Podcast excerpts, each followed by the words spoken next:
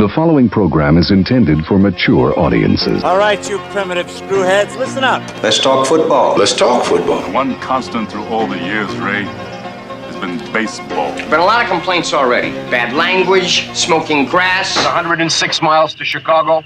We got a full tank of gas, half a pack of cigarettes. It's dark, and we're wearing sunglasses. Hit it.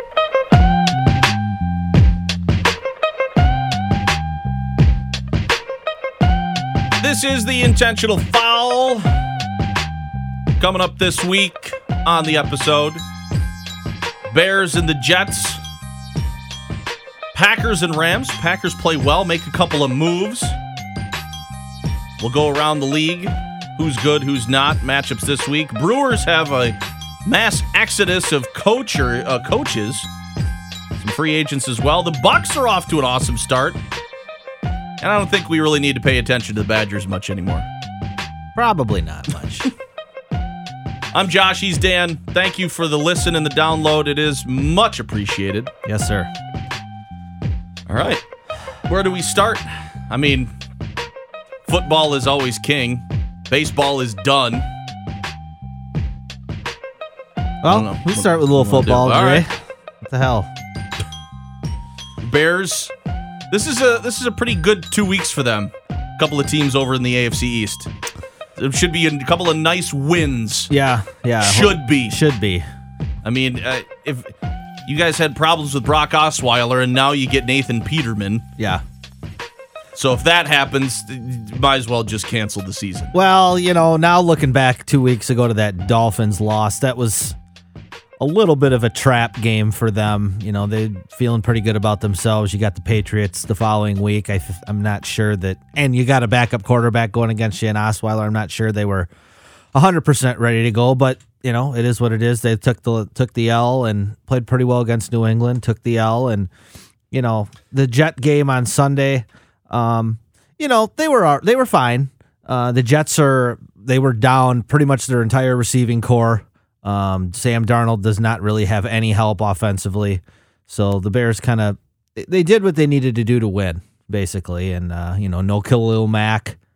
Um, Again, which- we talked about that last week. How guys really need, and you texted me before the game about guys needing to step up. And one guy you wanted, you really love to see make a giant step is Roquan Smith. And he did. He played pretty well. He had five or six tackles. Um, you know, he hasn't made any uh, any plays of note. You know, he's been solid. Right. Um, No pick sixes, fumble returns, Nope, nope. forced fumbles. I, I, you know, he was basically a tackling machine at Georgia, which is which is what you're hoping for. And I, I heard Steve McMichael talking in the in the pregame on the radio. I was driving to my parents, and he was talking about, uh, you know, they're grooming him to be the next Urlacher or Singletary. I mean, that's why they draft him. Right Sure. now, it's Trevathan, um, just because he's got all the experience, and uh, you know, eventually that's going to be Smith, but.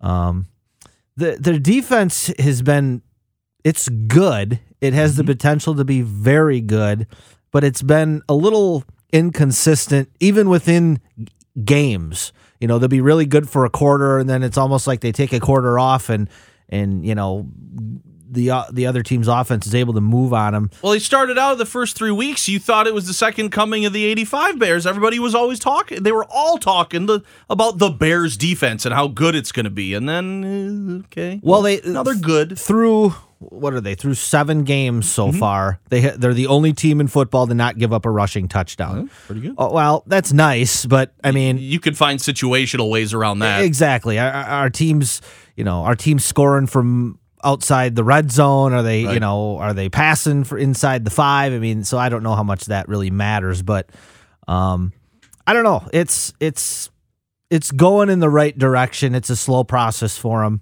So all you need to do is to trend. I thought Trubisky was was pretty good. You know, he still has his his overthrows. Um, Oh, the and the the touch passes when he's on the run and he just needs to Yeah, he does pop not it have over that. somebody and he and then he just airmails Yep, it. yep. I mean, that's there's there's a little bit of touch that's missing there. yes, his throwing on the run is not good, but but his running was That's great. fine. Yes, he had a career high in uh, in rushing yards. and I that think that's a nice element for that team to have. Um, you know, his ability to move around and and and pick up some first downs and positive yards on plays that you know, Bears quarterbacks of the past were either throwing interceptions or or getting sacks. So, um, all in all, a pretty good game. I feel really bad for Kyle Long. Well, I know. It, just because of what that dude has been through. I mean, he, uh, you basically could have done at the end of last season or even midway through this, you could have done like three separate major surgeries on him to just basically fix his whole body. Yeah, and, and And now he's out again. you know he's a really good player. Yeah. He's he's been through a lot. Eh, You know he's out. They're they're saying he's going to be out six to eight weeks. Um, you know the first thing I thought when it happened, he's kind of the Bears version of Bulaga. and I and I say that with all due respect. Oh no, it's you can't help good, the guys good, that yes. good player. Yeah. Pro Bowl caliber offensive lineman. Uh-huh. But for whatever reason, he's the guy that keeps getting and, and even in even the long injury the other day, he's blocking and a guy rolls up his leg. There's It's not- nothing you can do about it. his fault, and it's that you. Well, he's really injury prone. Really? Who's not going to get injured a, in that a situation? 250 dude slams into your ankle when your foot's planted, you're going to get hurt. I you know, unless you're I- made of rubber. I don't really th- see in some of those situations, and I and I get a guy that's got nagging stuff, and he's always got If he's got, if he's got a toe injury Right, or right. you know, it's like come on. Uh, Clay Matthews hamstring for the last decade Right. that all of a sudden there's a problem Yeah. with. Like that's different, but when you're doing your job and somebody just lays into you on your back, uh, it's I don't know. Well, it's like how- Earl, it's like when Earl Thomas broke his leg a couple of weeks ago, and people are like, "Well, yeah, well, that's why you can't sign him to a long term. He's injury prone." It's like he broke his leg. He didn't sprain his wrist. Like I there's you need to separate when the guys say, "Well, he's injury prone and he's always injured." Well, you need to look at that in context a little bit. Well, that's what's that? Pe- people do that in 2018. There's context. Well, you and I had You a side me? you uh, you and I had a side bet before the year about Bulaga and uh, I don't even remember what it was. Well, he needed to be gone. If he leaves a game, he needs to miss at least the next two games. okay, all right. Well, we still got time. so plenty of We time. got time. Plenty of time for that. You and I were texting a little bit of the the Rams Packers game, and uh, you had given the Packers their due credit of uh, of I had a feeling well. that they were going to. I be be competitive. I thought sitting there watching the Bear game, I was I said to my parents, I have a feeling the Packers are going to win this game today. It's just kind of what Rodgers does. Well, they- yeah. When when and that's kind of been the Packers for the last 5 or 6 years when you think they're dead and everybody's wants to bury him and fire McCarthy and Rodgers' prime's getting wasted and whatever the story is. And then they come out and they play super good football and beat a good team. They did all of that. They just didn't quite finish because your boy wanted to play hero ball. I'm glad he can no longer be my boy on on the team that I am a fan of. Because that I've been screaming for that guy to be gone. Nothing against it. I love that in the conversation and all the talking heads and the local media and the interviews that I hear and that I read, Ty Montgomery's a really good football player. Really? What position is he good at? Yeah. Because right now he's not that good a running back. He wasn't good enough as a wide receiver to crack the starting lineup, and he's sure not a good returner. No. So where is he good? Tell me where he's good. It's a it's it's a good question. If he goes to the if he goes to the Ravens and all of a sudden becomes a thousand yard rusher, fine. Then I'm the the biggest dunce ever to know anything about football. But I, I think I'm pretty safe Well, on he- that not happening. He's what I refer to, you know, to a lot of the guys that pitch for the Brewers this year. They're just guys. It's just a It's guy. just a guy on the team. And when he's now not on the team, they went and they signed another guy that's gonna be the same be, guy. Be the same guy. It, it, that's all it is. He's you know they're they're a dime a dozen. That's why they get cut and and and signed at will during the season. And um, you know it, it was a you know I watched. My initial reaction was, God, that was really stupid. Mm-hmm. Then I watched the replay and I saw where he caught the ball, and I thought, well, it was about a yard, two yards deep in the end zone. So, okay, I guess it's reasonable that he would want to bring it out. And then I heard Cris Carter talking about this, and this was interesting. He said, Greg Zuerlein has one of the biggest, probably one of the three or four biggest legs in football. And if you watch the game, every time he kicked off, he kicks it out of the end zone. Mm-hmm. That's what they do.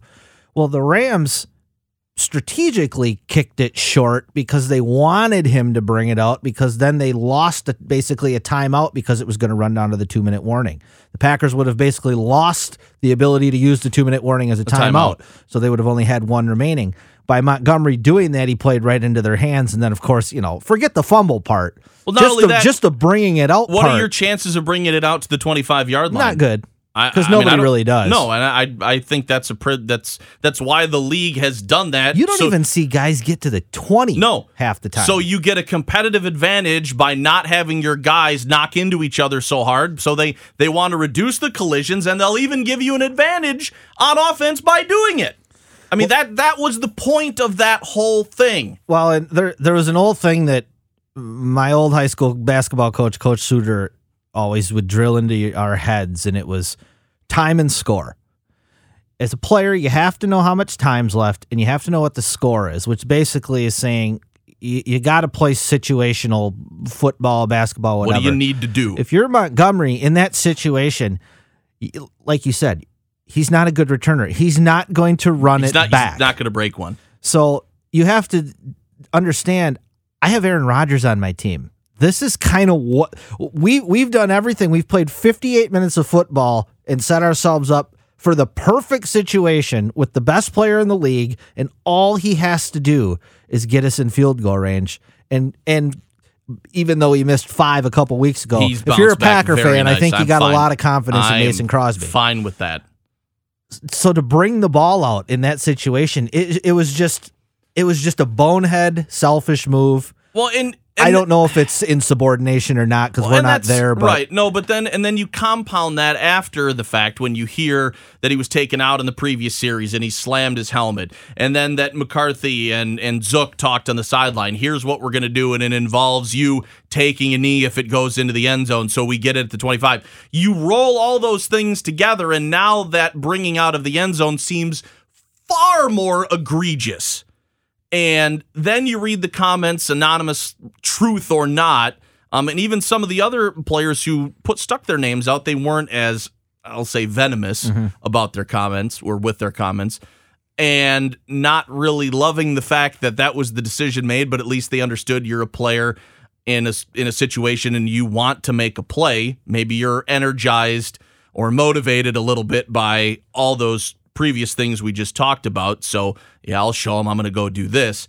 And then it winds up completely blowing up in your face. But then for him to like double down on on the whole, you know, I can't trust anybody and I this is really bad and blah blah blah. And I, I don't really understand the lack of ownership, you know, in from Montgomery, uh, at least that I saw. It was more going out on the offensive against his teammates rather than I really really messed up and I owe a big apology to my teammates because that's like you said, we had everything where we wanted it and I just messed up that equation. yeah, the the anonymous teammate thing, you know, that's always. You know, I, I'm I'm not a fan of the anonymous quote. I I, think not. it's I think it's a chicken shit way to to And, that, and that's talk fair. to you know it's always the That's fair. eh, when you read these things it'll say you know so and so says and he was not but he's not supposed to speak on the subject well then don't speak on it that's just the way i look at it but Mm-hmm. in this situation i don't blame him totally for being upset about that um he, if i would have he should have stood there sunday afternoon after the game and took questions Correct. because then it's done then you all the stuff that happened on monday doesn't happen if he takes those questions like a man and just says yeah i screwed up you notice everybody in all those situations, and I and I guess I go back to the steroid era in baseball when everybody has either admitted it or denied it. You're still talking about the people that have always denied it. You know who you're not talking about is the people who have uh, offered an apology and asked for forgiveness. Nobody bitches about Jason Giambi, No. But people hate A Rod. Yes. And uh, well, yes, and they also um, don't like uh, Palmeiro. Right. They and they're still sketchy with McGwire, and they Bonds, really don't like Clemens. Bonds. Yeah, You know, even with Braun, you know, Braun initially denied, then came out and was forthright about it. But there's a lot of people that'll That never forgive him for that. So, no, you're right. but, and but you, you just get in front of people. You take you face the firing squad.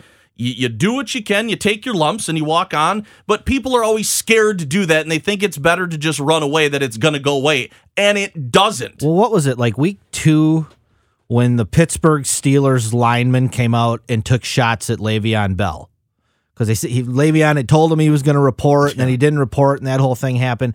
And those guys, those players got killed for that, for coming out and and talking about Le'Veon Bell. I, as a as a athlete, I would much rather have that than what happened with Montgomery, because at least Le'Veon Bell could go to, go to Pouncey and say, "Hey, man, what's up with that?" Where Montgomery's looking around going, did Clay say it? Right. Did Bulaga say it? Did Rodgers say it? Did Clinton Dix say it? Uh, Who's the one that said this? You know, I, I think that it's, if you're going to talk about me, I think it's fair that you put your name on it. But it's not excusing anything Montgomery did because that was, uh, it was very Bostic like in brain farts, you know. After they um, told Bostic, you are not here to catch the ball and return the ball. The guy- they you are there to block. It's like they can't help it. They they just can't just help it. instinct takes over. It's like, yeah, dog chasing cars. You But the thing dog about to it stop. is, I mean, they did play. I thought their best game of the year. Pretty sure. much, I thought the start defe- you know start to finish for the most part. The defense was good. yeah, Um, offensively, they they were they were able to move the ball. I mean, Rodgers got sacked a few times, but you Well, play that line, you're going to get knocked around. that front seven, and I think yeah. I found out something about the Rams. You can throw on them. yeah. That is their Achilles heel. You running the ball up if the you middle. can keep your quarterback Yes. upright, Yes, that is their Achilles heel, and we'll get into it with, for this week's games. But the team they're playing this week, I think, they has a chance to have a field day. Yes. Um. So they got rid of Montgomery. Um, as uh, Wilde and Tausch said on their radio show for a ham sandwich. I think that was Pretty much. actually what Adam Schefter actually called it. Um, a conditional seventh round pick, which basically says you need to leave. It's the only thing better than nothing. right. That- if, you if, if you're going to release him, does anybody want to give us anything? Oh, seventh round sold. Right. That's all they want. They wanted something They just wanted him gone. instead of just to eat it. Yeah. So, um, I, I mean, I'm fine with that. He served essentially no purpose. I mean, they already brought up and signed a another running back to be the third guy. Mm-hmm. I don't think he's going to be important either. I would have much rather you activated Trevor Davis I had to laugh from though. the from the uh, injured reserve, so he could be your return guy like he's supposed to. But anyway, I had to laugh though because you and I had gone back and forth on the Ty Montgomery thing, and I, I you'd said a couple weeks ago that you know McCarthy loved his blocking. then he blows the block Just completely- on, on the last Yes, with the ba- with the the last Packers series. in the lead Yeah, still. yes. he blows the blitz just coverage. completely blew blew it. I sent that onto the tweet. I'd be like, well, wait a minute. You want him here because he's the third running back, but he never sees the field. You wanted him in the game because he's good at blitz pickup and he and he blows that. He's not a good return guy. Why do you have him then? right. Why? Who does he have pictures of? right? Like what's going on? I so I Has he got it's goober fine. snatch like kissing a goat or something? I mean, So he is that's great. The Ty Montgomery thing is is over and done. And then the Ha Ha Clinton Dix thing happened, and I was just, you know, head scratching to me. kind of like the dog when you make a weird noise, your dog stares at you and like cocks his head, like, "What are you doing?" Mm-hmm.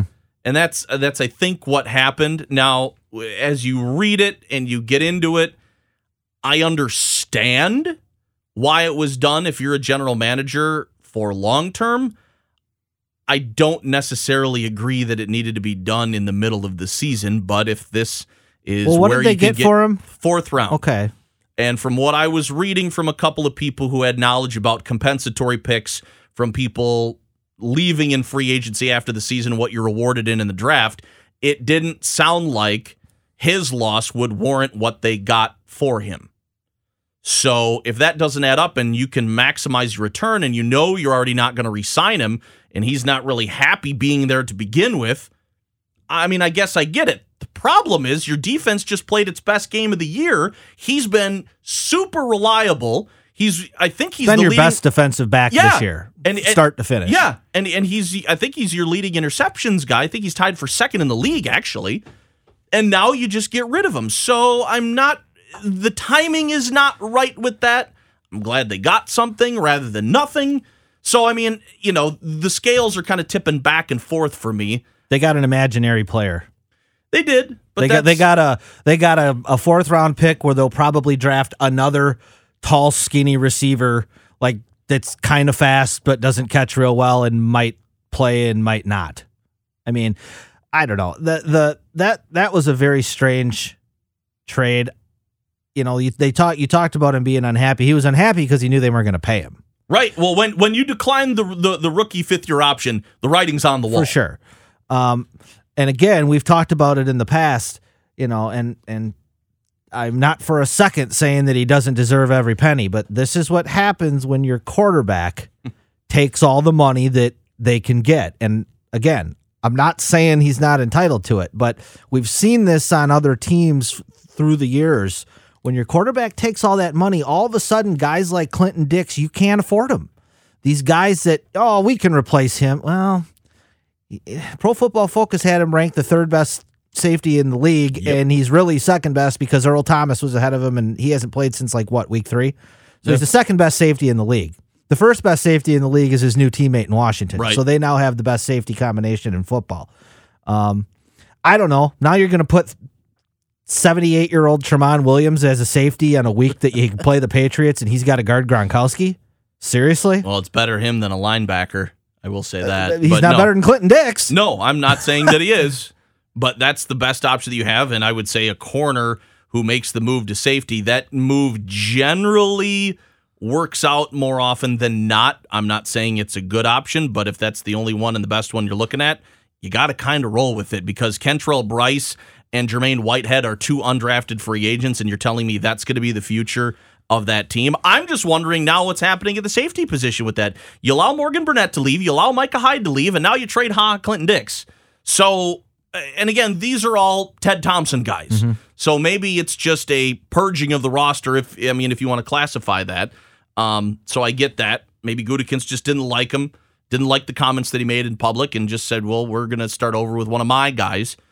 Okay, but you're really kind of hurting your team. I mean, I, I, I realize the quote that he said was, "We do everything in the best interest of our team, short term and long term." Well, short term, not so much. No. Long term, you're taking a gamble as it is. Well, and, and it was interesting timing. I mean, I understand the deadline was this week, Yep. but It was know, the day of. it, it was interesting that on Sunday, Jaire Alexander Oh. plays Monster. a monster game. Yep. Now, granted, now he had been hurt. yeah.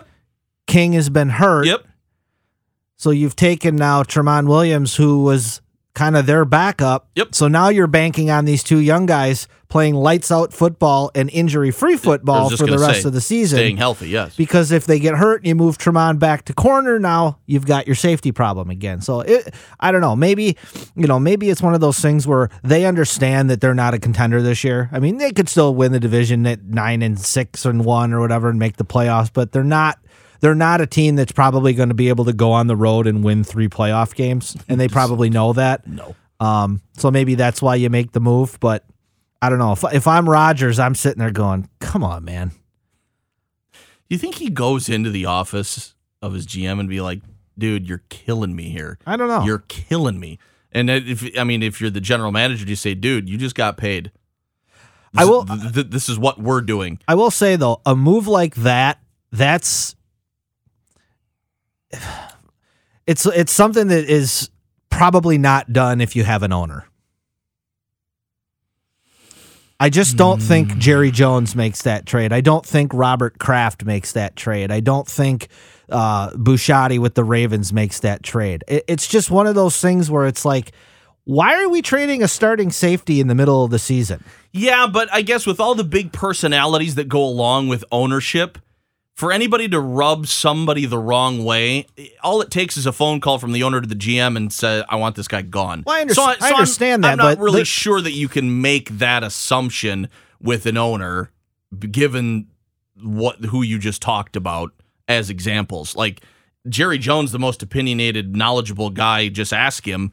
I mean, he can say, "Yeah, this guy, this guy stink." Well, he's, well, he's just the first No, owner that came to my mind. You can pick But- any owner that you want. but he's he's a great example of how he want he thinks he knows everything about football. well, that's because he's also the general manager. Right. He's a unique case. But most, I'm just saying, most most teams that have owners that are that know anything about football, they're they're going to say to their general manager, "Why would we do? Why would we do this?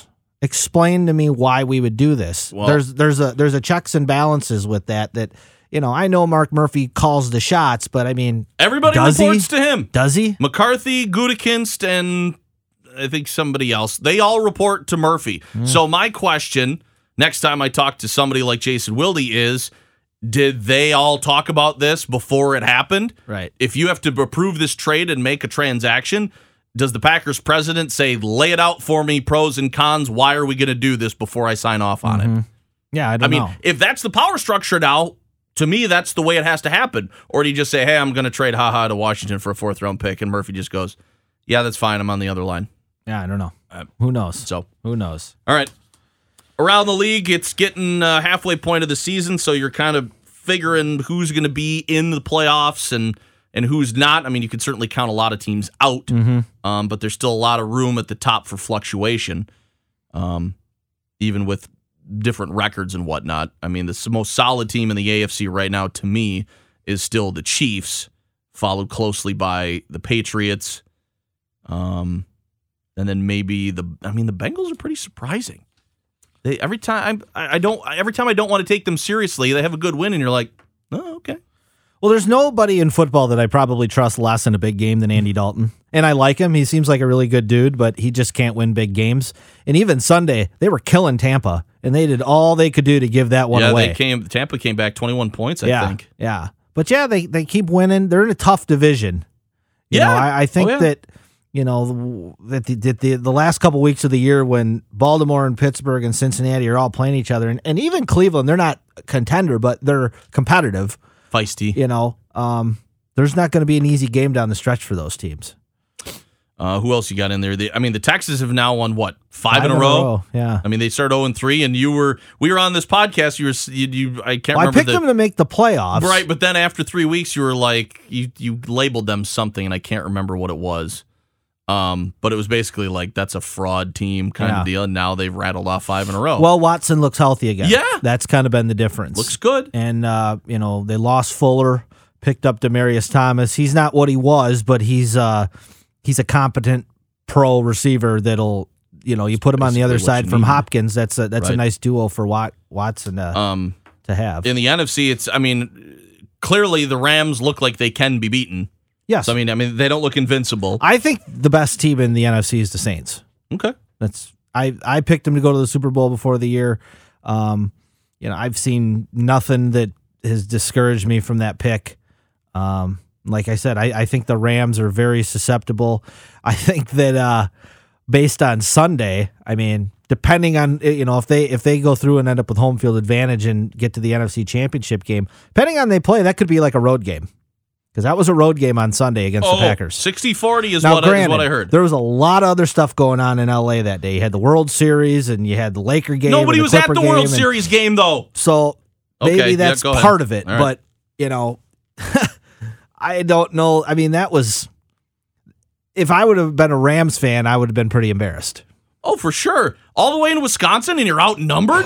I mean, really? I mean, if it, if this was around like January, I could understand it because everybody wants to get the hell out of here because it's three degrees and there's a foot of snow on the It's ground. like you're but going to the Badgers or the Rose Bowl. it's Hey, let's go. Here, you right. know, it's Yes, not right. it's not bad out yet. Nope. So um, Um, that was interesting. Carolina is, I think, quietly five and two. I mean, nobody is really talking about the Panthers. Kind of um, got to put. You might have to put Cam Newton in that MVP conversation. I, I not not like as a favorite, but I think, you know, I think he, he's in the mix. Yeah. Okay. You know, he's had a pretty good year, and you know, I don't know that anybody thought that team would be. I think five and two, right? Yep. The Redskins are a quiet five and two, but I don't think anybody really takes them seriously enough, even though the defense is rated very high. Very good, yeah. Um, your defending Super Bowl champions are only four and four, but they're. They, I, I, feel like they're getting they're getting healthier. Wentz is getting Yep. back more Back comfortable. Yep. Um, you know, they lost their running back Ajayi, so they've kind of Mm-hmm. been trying to fill that void. And then I, I think that trade for Golden Tate is huge for them. Huge for What's them. Detroit doing?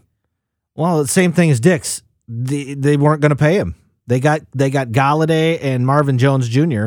And apparently they didn't think they needed Tate. Been your best receiver Oh, since he got He- signed. He's caught like the most balls in football in the last like four years.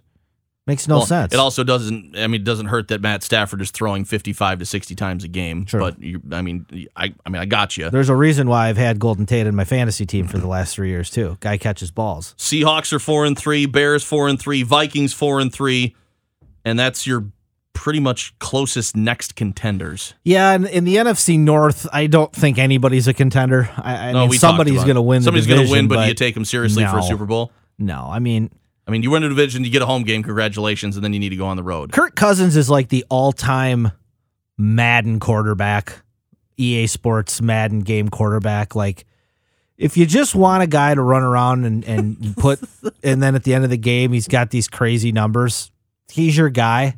But if it's third and nine and you're down five, and there's a minute and a half to go, he's not completing that pass. He's just not. He never has. He just does not make plays. He's getting to be. He's be- he's a better player than Keenum is, but Keenum had a knack last year for making plays. Yes, he and did. Cousins has not shown the ability to do that. So he's quickly becoming behind uh, Sam Bradford as how to win at f- the the business of football, Making guaranteed money and then not having to do anything. I mean, he I mean he is doing stuff with the Vikings, but guaranteed money. oh, big time. So this week's games, uh, obviously the Packers are at New England. Everybody's talking about. Oh, my, my head's going to explode if I hear one more goat conversation. These are the most worthless discussions in foot. Rodgers said it today. I think that's a discussion for when after That's guys what I was leave the to say. game. Can we wait till these guys retire? Everybody wants to do it right now. That's why he's the greatest of all time. Well, Well, what what, what if the Packers win three of the next four Super Bowls? Is Rodgers then the greatest? Uh, you have to wait till these guys are done. that conversation is never going to be won by anybody. Well, it's it's it's a talk radio conversation. It's a bar conversation. I mean, it can be fun. Um, you know, people do their Mount Rushmores or their goats or whatever. I'm fine with that, but uh, you to you- narrow it down to one Everybody guy. has different reasons why somebody's good. They involve championships, MVPs, passing stats, whatever, but none of the categories line up and are universally appealing to anybody or of value. So it's like, why are we even wasting our time with this? I don't know. I, Oh man, it- it's driving me because it nuts. fills time. I, I, I think that's really Got to do it a three or four to. hour show. Let's Yeah. spend an hour talking about the goat. Yes. we'll we'll do it someday. We're just No, we will We'll, maybe we'll we'll have to wait till the summer when we've got nothing else to talk about. That's right. Then we'll What fill up- we'll fill up a podcast Today's podcast is 12 minutes long. That's about it. Josh just stuck a pencil in his ear, folks. Sorry. the sharp end. Get me out of here. Um, okay, what's the line? I think it's five and a half for for for the for the Patriots. Yep. Do they follow that up with a really another good game? I mean, this is the only second time they played, and it's the first time Rodgers has started at Foxborough. I think that game will be high scoring. I, New England's Track defense is not great. Okay. Um, if Gronkowski plays, that'll Didn't obviously help. he, he he he's done practicing. Okay. you know what's the point? He- Okay, I mean, every time that guy runs up the field, it looks like his body's going to shatter. I mean, he is a big clod hopper, but he can catch footballs. There's no question. Yes, he but, can. All but right. no, I think that game will be pretty high scoring. I think Rodgers will, will put up numbers and and Brady will do his thing. Make it a game at least. Yeah. All right. Uh, the we already talked about Nathan Peterman, who has the the lowest passer rating of anybody who has started games from last season. I would sit Khalil Mack again. There's no reason to play him. No, if you can't beat Buffalo without Khalil Mack, then you don't deserve to make the playoffs.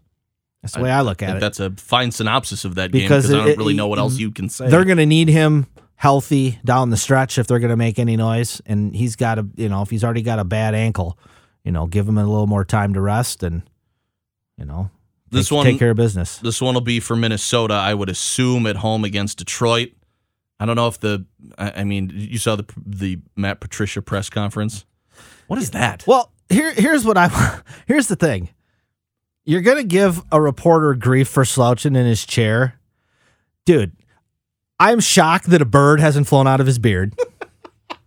He's a big giant fat guy who wears clothes that don't fit him and walks around on the sideline with his hat on backwards like he's a high school In kid. college, or yeah, right. And he sticks this pencil in his ear He's got a laminated play card. What is the pencil for? I don't get it. And you're gonna and you're gonna lecture.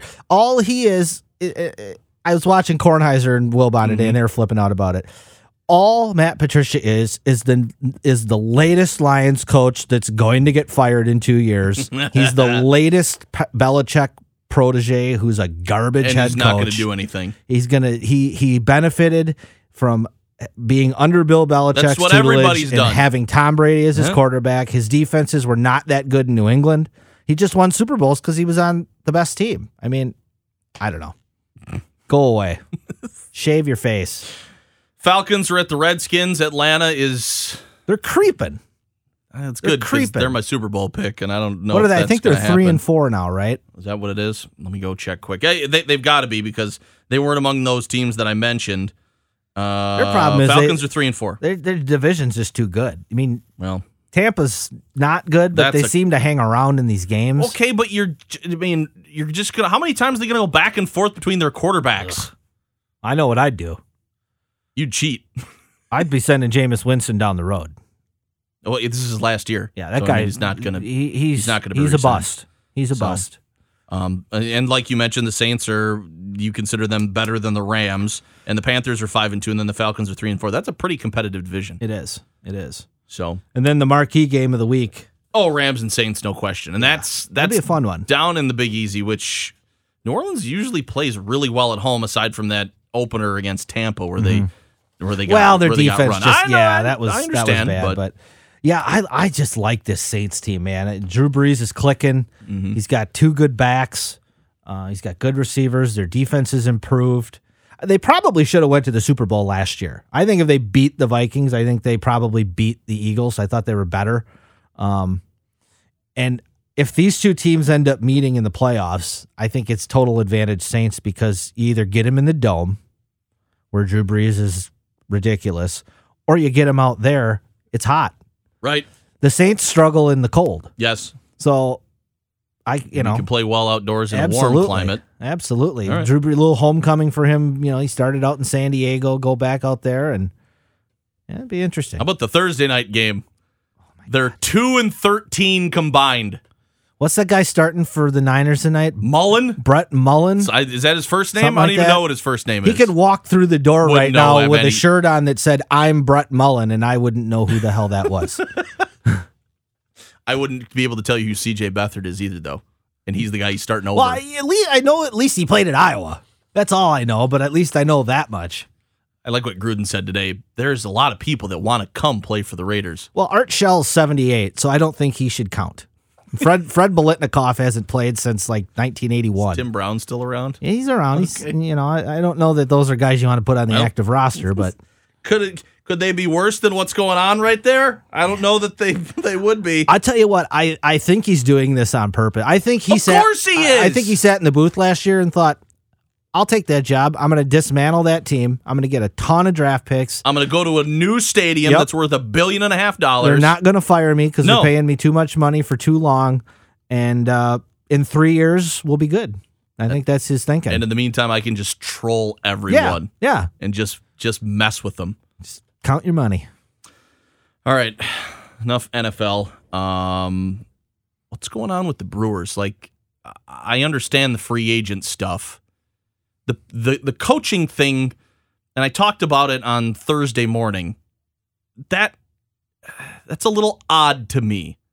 It's just strange when you become a te- when you overachieve and you're a game within uh, uh, within of the World Series, and now you have your three most important coaching assistants either are allowed to leave or they are let go.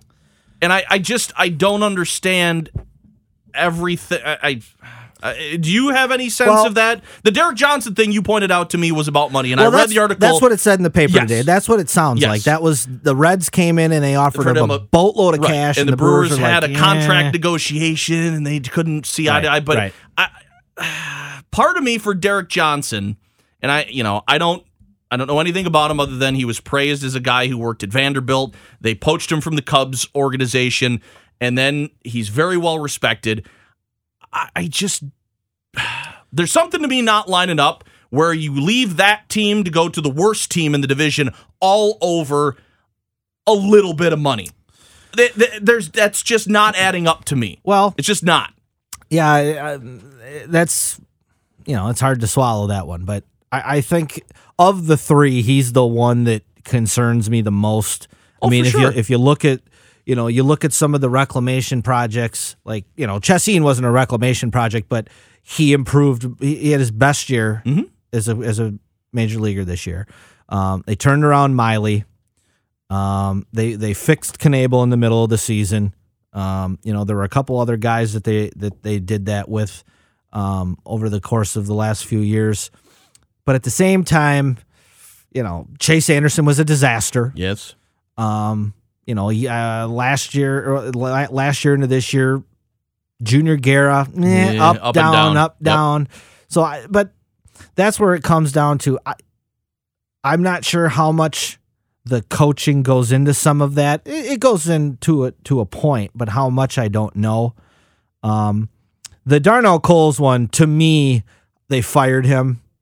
Uh, they just didn't say they fired him. They mutually parted ways. That doesn't bother me much. Um, other than Jesus Aguilar, uh, I didn't see really any improvement from any hitter on that roster this year. Arcia regressed big time. Um, You mean who stayed with the club that that came from Correct. years past? Correct. Right. Arcia regressed Yep. massively the last year.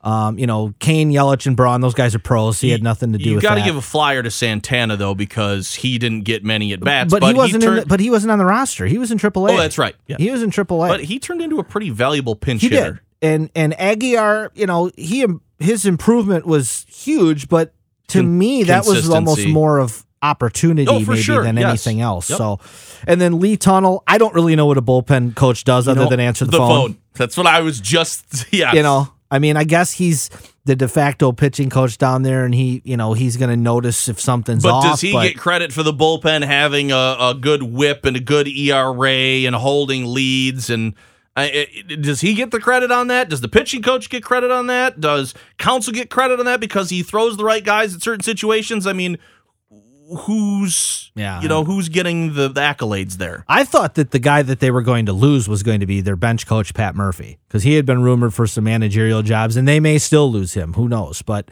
um, you know, the I think they'll I think they'll be fine. Um, I you know I don't think Derek Johnson. While I think he was a good pitching coach, he wasn't. I think David you know, Stearns knows plenty yeah, of people I, I think that there's he's there's other guys in. they can go get.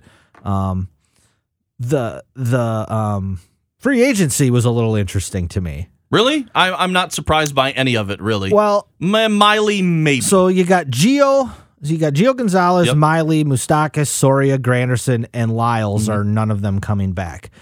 Um, little surprised about Lyles. Um, he was only on the hook for about three million bucks. He was another one of these guys that he had started in the past. He had been in the bullpen in the past. I thought that that might be a guy they maybe took a flyer on going into next year for some depth. Um, you know, Granderson at his age, they're not going to bring him back. Um, Somebody will sign him for a year and they maybe, might trade him. Maybe in- renegotiate with him in, in February if he's not on a team. Maybe Right. you bring him back as another. Sign him to a minor league deal, see Yep. if he can make the club. Um, Gio was never coming back. Moustakas, I didn't think was ever coming Fifteen back. million. Soria was due ten. I didn't know he was due that much money. That's the one that I'm surprised at. Okay. Not from the Brewers' perspective, but from Soria's perspective. Who the hell is going to pay him ten million dollars next year? I Find, find me that team. I didn't know that that was his vet. Like I actually read his number um, in an article. and I went, that seems a little high. I was talking to a buddy about this, and and you know that's one of those things where it's like, who the hell is this? His agent? What information are you giving this guy? hmm Because it doesn't make any sense. How, you, there's no way he's making that money up. You know, Yeah. Take- just tell the put the Brewers on the spot. Tell them you you want to come back. Make them make a decision. But to just turn that down, I don't know. That, I found that to be strange. Moustakas, I'd love to have him back, but you know, it's not really workable. Um, I, I again, I think he's going to struggle to make back his money. You know, he nobody's going to pay him fifteen million dollars next year. He might be, uh, you know, a three-year, thirty million.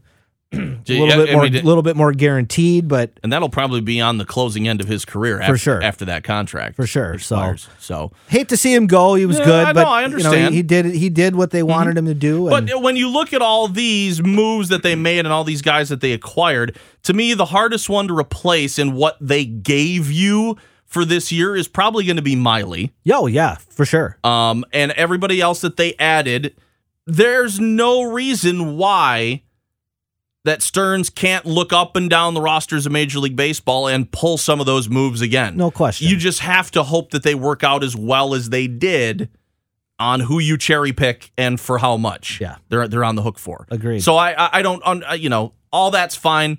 Jeremy Jeffress people probably saw that and went, oh great, Well, but if you if you said oh great, then you don't know anything about baseball.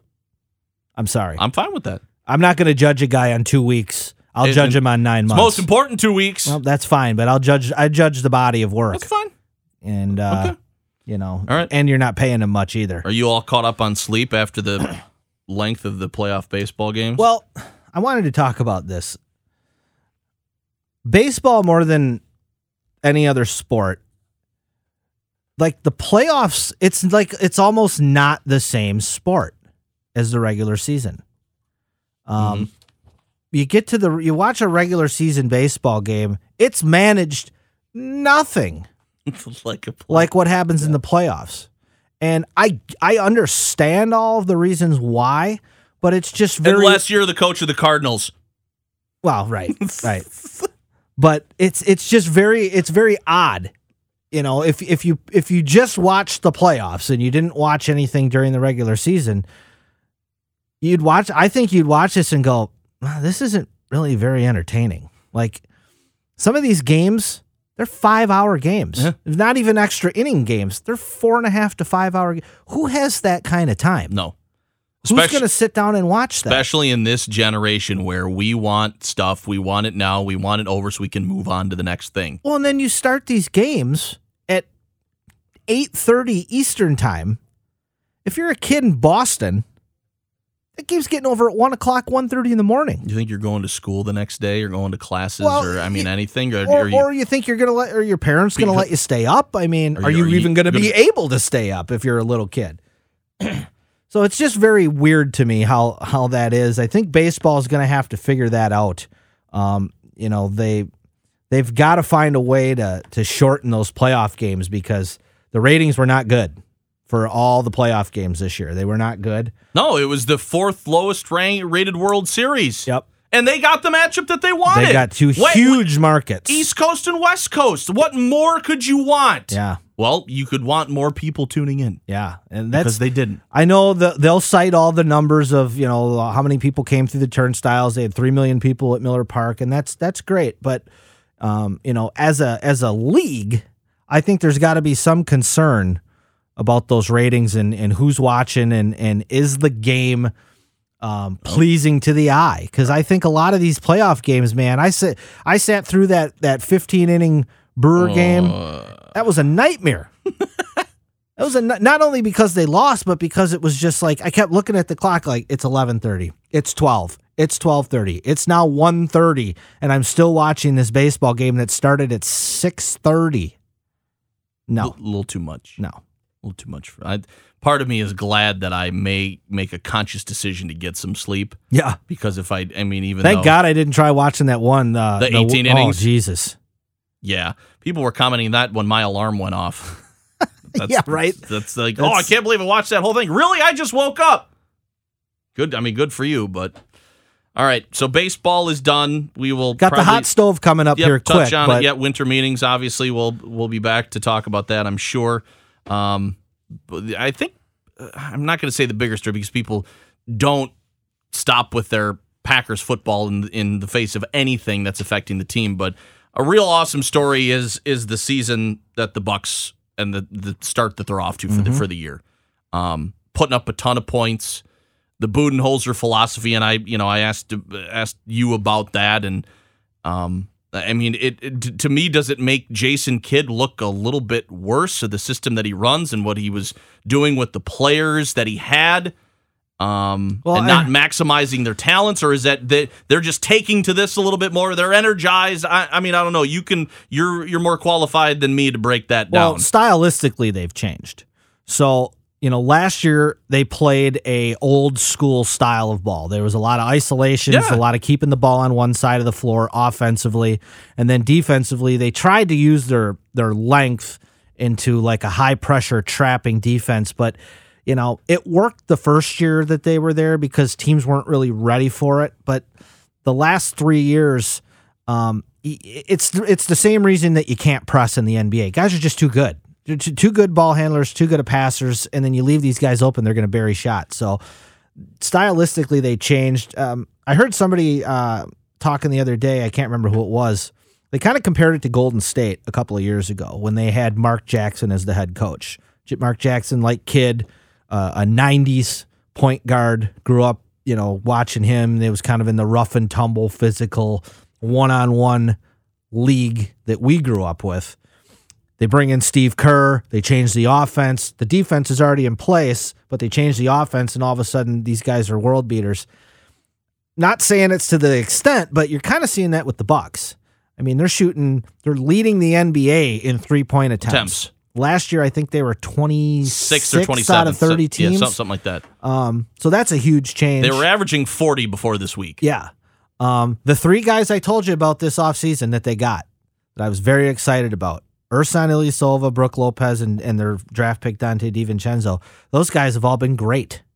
I don't know if DiVincenzo, he'll, you know, at some point he'll hit the wall. He's a rookie. He's I a mean, rookie. it's- That'll happen. But the other two guys are pros. And they've been in the league for a decade. They know what they're doing. They've been in multiple different offenses and defenses. They play hard. They're big. They're physical. Um, it's been a pleasure to watch them so far. I asked you when they were six and zero whether you expected this kind of start, and you said no. You were thinking four and two, but Yeah. you also said this was a big week because it's the Raptors and the Celtics. Yeah. I mean, two playoff teams. Unfortunately, the big guns didn't play Monday. Right, Kawhi was out. but you still got the win. And then, yeah, tonight on the road against Boston. So this will be a nice uh, benchmark for them to kind of see where they measure up. And I fully expect Boston to win. It's in, you know, it's in Boston. Right. Um, but man, if you'd have told me that they were going to start out seven and one, I would have taken that and ran. You know, that's that's a great way to start. So Well, they picked up the options this week of Thon Maker and DJ Wilson. Mm-hmm. Um, I, I don't know anything about Wilson. I know Nah, there ain't much to know. they're still trying to get Maker involved and do some things. I mean, when we went to that game a couple of years ago, and you said, "Watch how bad he badly he plays defense." Well, yeah. I mean, yeah, it, it, yeah. it was watching guys just blow by him, around him, running circles. Well, he's going to be one of those guys, and Budenholzer will figure it out because he's a good coach. There's some teams that he can play against, and there's some that he can't. You know, you cannot put him up against uh, a team with a, uh, an Andre Drummond or a DeAndre Jordan or these big centers because he's just going to get manhandled. Um, but you know, again, some of the some of the lighter weight guys. Um, you know, if you play him with Lopez and Ersan, maybe he gets to play out in the perimeter a little more where he's more comfortable. Unfortunately for Wilson, he's just had a lot of injuries. They, you know, they seem to like him, um, but he he can't get on the floor. Unfortunately, Just gonna So- say, I don't think I've seen him in the limited no, and, amount he's, and, that he, I've and, he, and he wears the worst shorts ever. it's like this crap we see at the high school level, where like I don't know these these young guys Where they you know, get the waistband We all and- we all wanted the long baggy shorts. Yes. Now you see these young guys coming up and they're all tight rolling their waistband, Waistbands. and they they look like idiots running around out there. it's like you're in the NBA, man. Go have them make you a pair of shorts that, that fit. fit. Come on, give me a break. uh, around the league, it hasn't been a, a secret that uh, LeBron has gotten off to a rocky start with the Lakers and the Rockets. I think. What do they have as of tonight? Like one, one and- one or two wins. Yeah. that's it. Yeah. Well, Harden's been hurt. Chris Paul got suspended. Um, but they're not the same team. They lost. fight. They lost their best defensive players. They tried to replace him with Carmelo Anthony, which is just hysterical. Just, they, people just keep paying that guy. Well, They're like they keep paying Dwight Howard. It's it's it, it's the name recognition. It's that old thing in coaching and with management where it's like I'll fix him. okay. These guys are 34, No, you're man. not. You're, You're not, not. They are who they are. Carmelo is a is a sieve on defense, and he's a he's an unabashed no conscience chucker on offense, and he he's either going to make them make a bunch or miss a bunch, and uh, yeah, they're struggling. And the interesting thing, Derrick Rose last night, 50. fifty points, Got all emotional about it. and cried. Yeah, Yep. uh, Okay. you're gonna cry about scoring points in an October game on a Wednesday night. Okay, but uh, fourth different guy already in the first two weeks to score fifty points. Okay. The NBA has that. become the NFL. There is no defense. The numbers don't really mean anything. Klay Thompson scored 52 points in 29 minutes the other night, hit 14 threes. He scored 52 points, Josh. He dribbled the ball 56 times. I saw that. I saw that stat. That's unbelievable.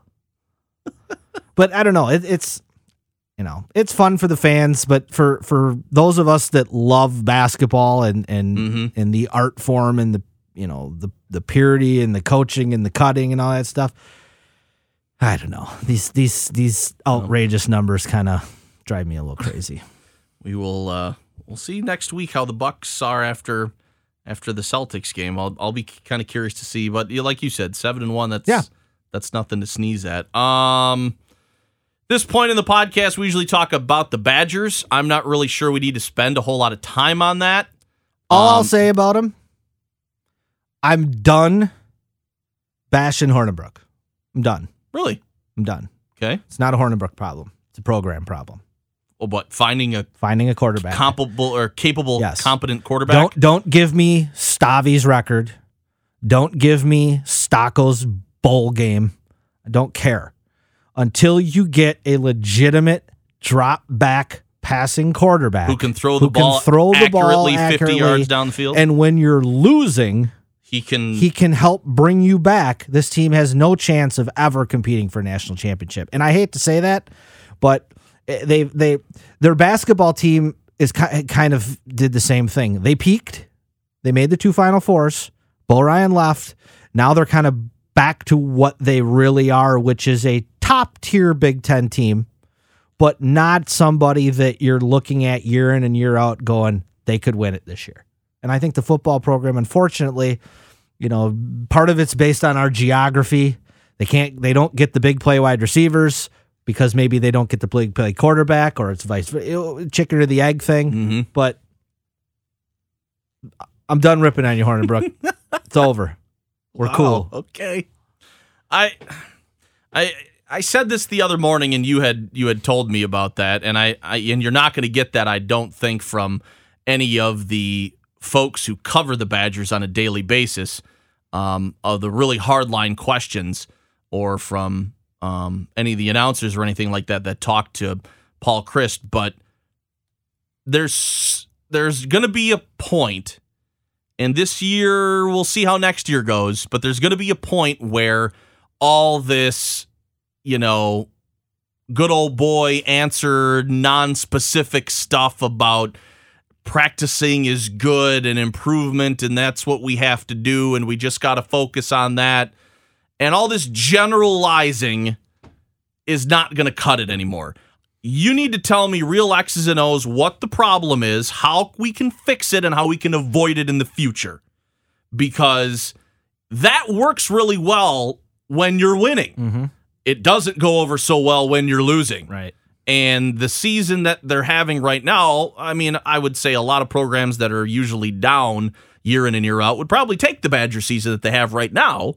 But Nebraska sure would. right. Yeah. But when you're looking to take that next step and you think, okay, this might be it. It's a tough schedule, but we can put some things together.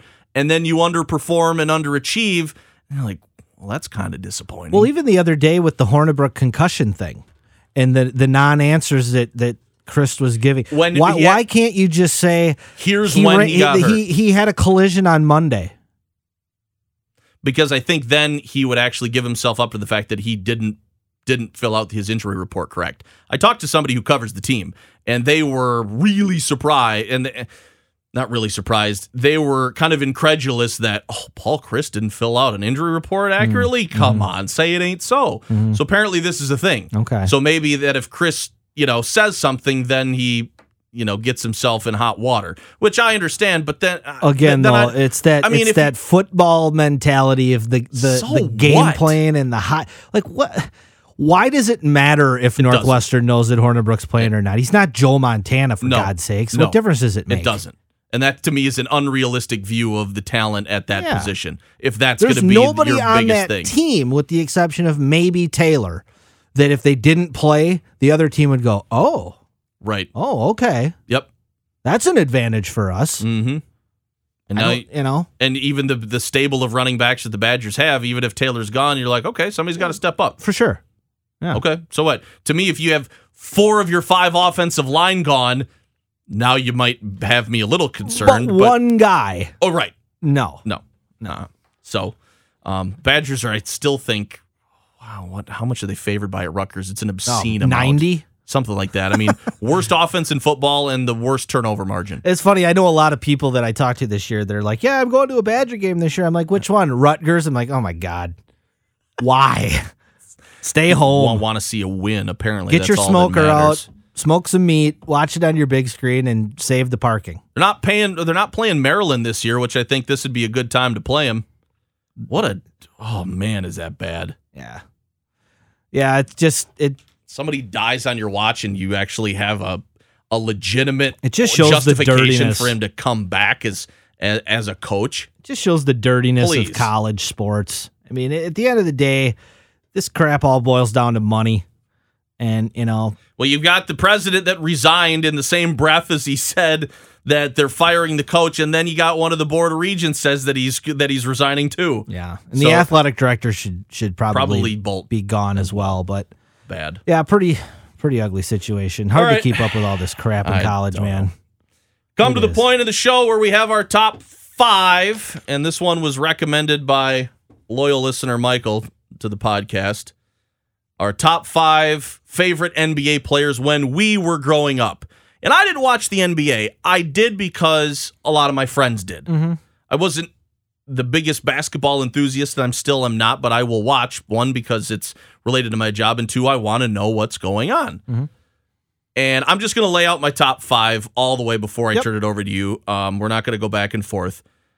I am a big dude. I like the big dudes growing up, Sure. except for number one, growing up, which I think a lot of people would still say you want to watch Michael Jordan. Sure. And I always did. I'd want to turn on WGN when Jordan's Bulls were on because I'd want to see what he could do.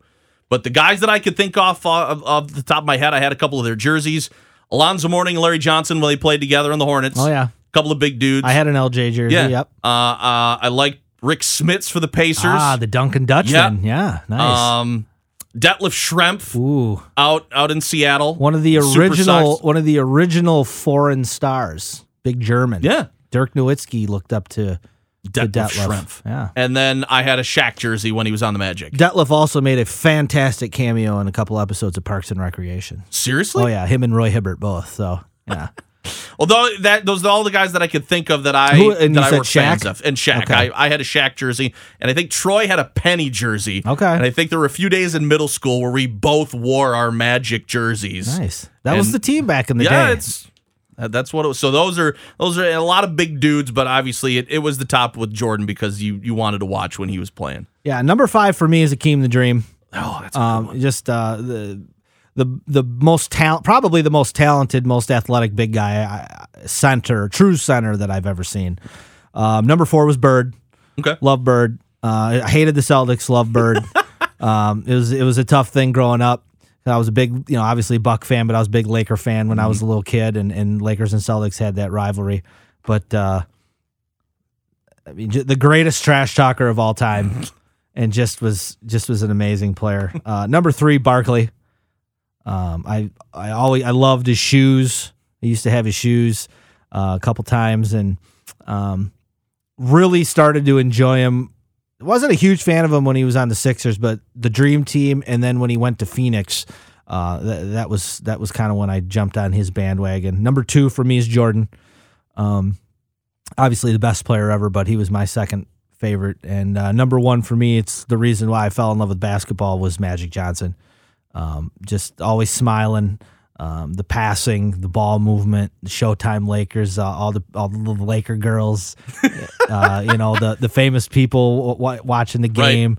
Um, he just brought an energy that was so fun to watch. I was fortunate to get to see him in person one time.